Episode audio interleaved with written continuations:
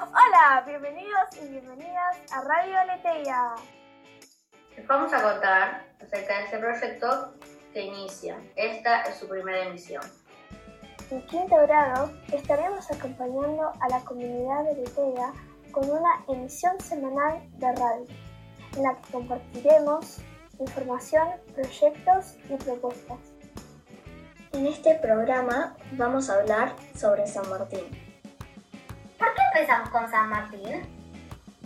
Porque falleció el 17 de agosto y en esta fecha se lo conmemora a nivel nacional. Trabajamos en pequeños grupos para investigar diferentes aspectos de su vida, sus ideas, acciones, políticas y militares. A continuación, van a escuchar diferentes audios que grabamos para compartir con ustedes. ¿Cuánto saben de San Martín? ¿Conocen su historia?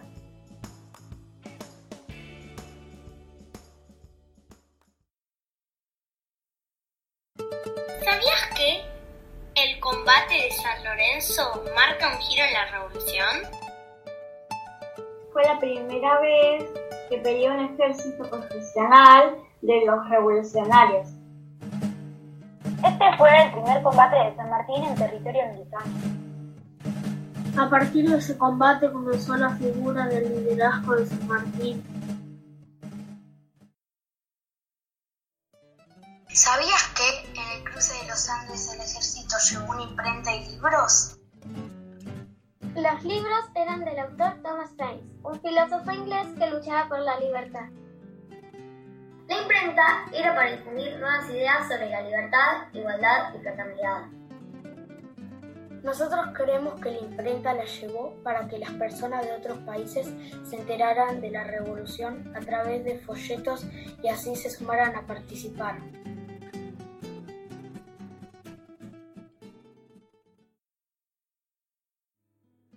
¿Sabías que personas desconocidas para la historia colaboraron con la gesta del general José de San Martín? El tropero Pedro Sosa ayudó con la materia logística San Martín, dándole los materiales necesarios, herraduras y cañones en mitad del tiempo normal. San Martín le propuso a Pedro Vargas hacerse pasar por realista para obtener información. Desde pequeña a la India Magdalena le enseñaron los rudimentos del tejido. San Martín le encargó a ella el tenido de los uniformes. ¿Sabías que el ejército de los Andes cruzó la cordillera en seis columnas? Dividieron la cordillera en seis columnas para confundir al enemigo y que les resulte imposible saber por dónde iban a atacar. La columna que menos soldados tenía era la que estaba al mando de Ramón Freire y la que más soldados tenía era la que estaba al mando de San Martín. Antes del cruce, San Martín exploró el terreno y diseñó un recorrido donde encontrar pasto para los animales que llevaban como alimento. Las columnas debían salir en el mes de enero, porque sabía que entre los meses de marzo y abril comenzaba la época de las nevadas.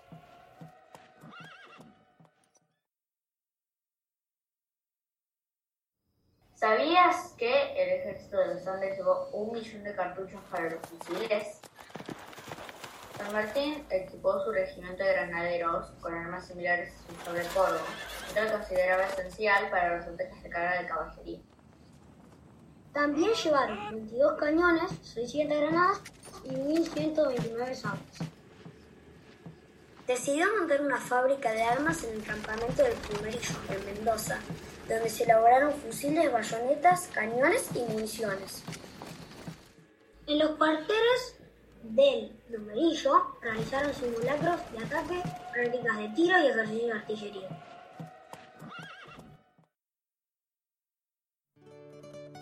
¿Sabías que San Martín trajo de Europa 800 libros?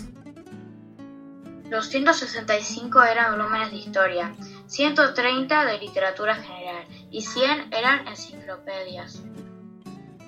65 eran de arte militar, 50 de viajes y 45 de cartas marítimas. atlas y mapas políticos de América. San Martín pensaba que las universidades y las bibliotecas eran más poderosas que el ejército de la independencia.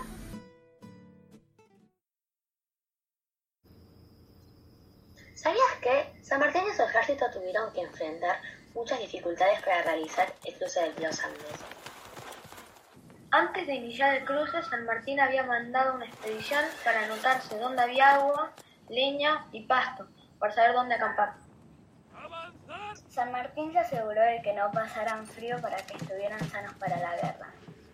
Para abrigar a las tropas llevó ponchos y unos tamangos de cuero de res. En el momento era la cordillera más alta a la que se podía acceder y además no tenía caminos perfectamente hechos. ¿Sabías que San Martín liberó esclavos para que pelearan como personas libres? Los esclavos eran comprados o cedidos por sus amos y luego San Martín los liberaba e instruía para la guerra. ¿Por qué hacía esto San Martín? San Martín creía que era mejor que ellos peleen por su libertad que volver a ser esclavos.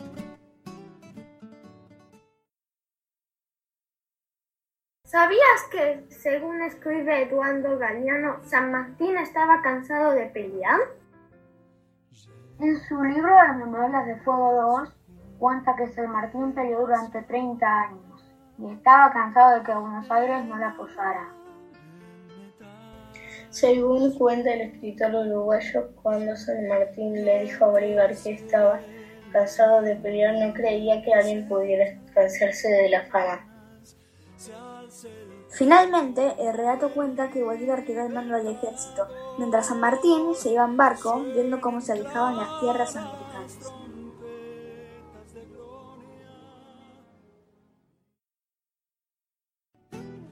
¿Sabías que, luego de liberar Perú, San Martín tuvo muchas dificultades como gobernante? Su gobierno se extendió desde agosto de 1821 hasta septiembre de 1822 y tuvo diversos inconvenientes. Como por ejemplo la forma de gobierno a seguir y el malestar de las clases altas de Lima ante ciertas medidas tomadas a favor de las clases populares. Debilitado por estos conflictos internos, San Martín decidió entrevistarse con el líder del otro gran ejército revolucionario americano, Simón Bolívar. ¿Sabías que en su proclama al ejército de los Andes San Martín le dijo a los soldados seamos libres que los demás no importa nada?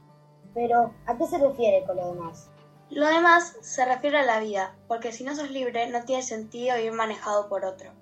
A mí me parece que todos somos iguales, todos somos libres y que todos tenemos los mismos derechos, seas como seas.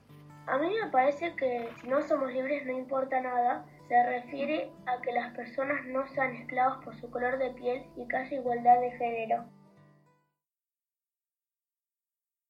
¿Sabías que en el libro La voz del gran jefe, el historiador Felipe Pina cuenta que sin los aportes de San Juan, San Luis y Mendoza, San Martín no hubiera tenido recursos porque Buenos Aires no le daba el apoyo económico que necesitaba.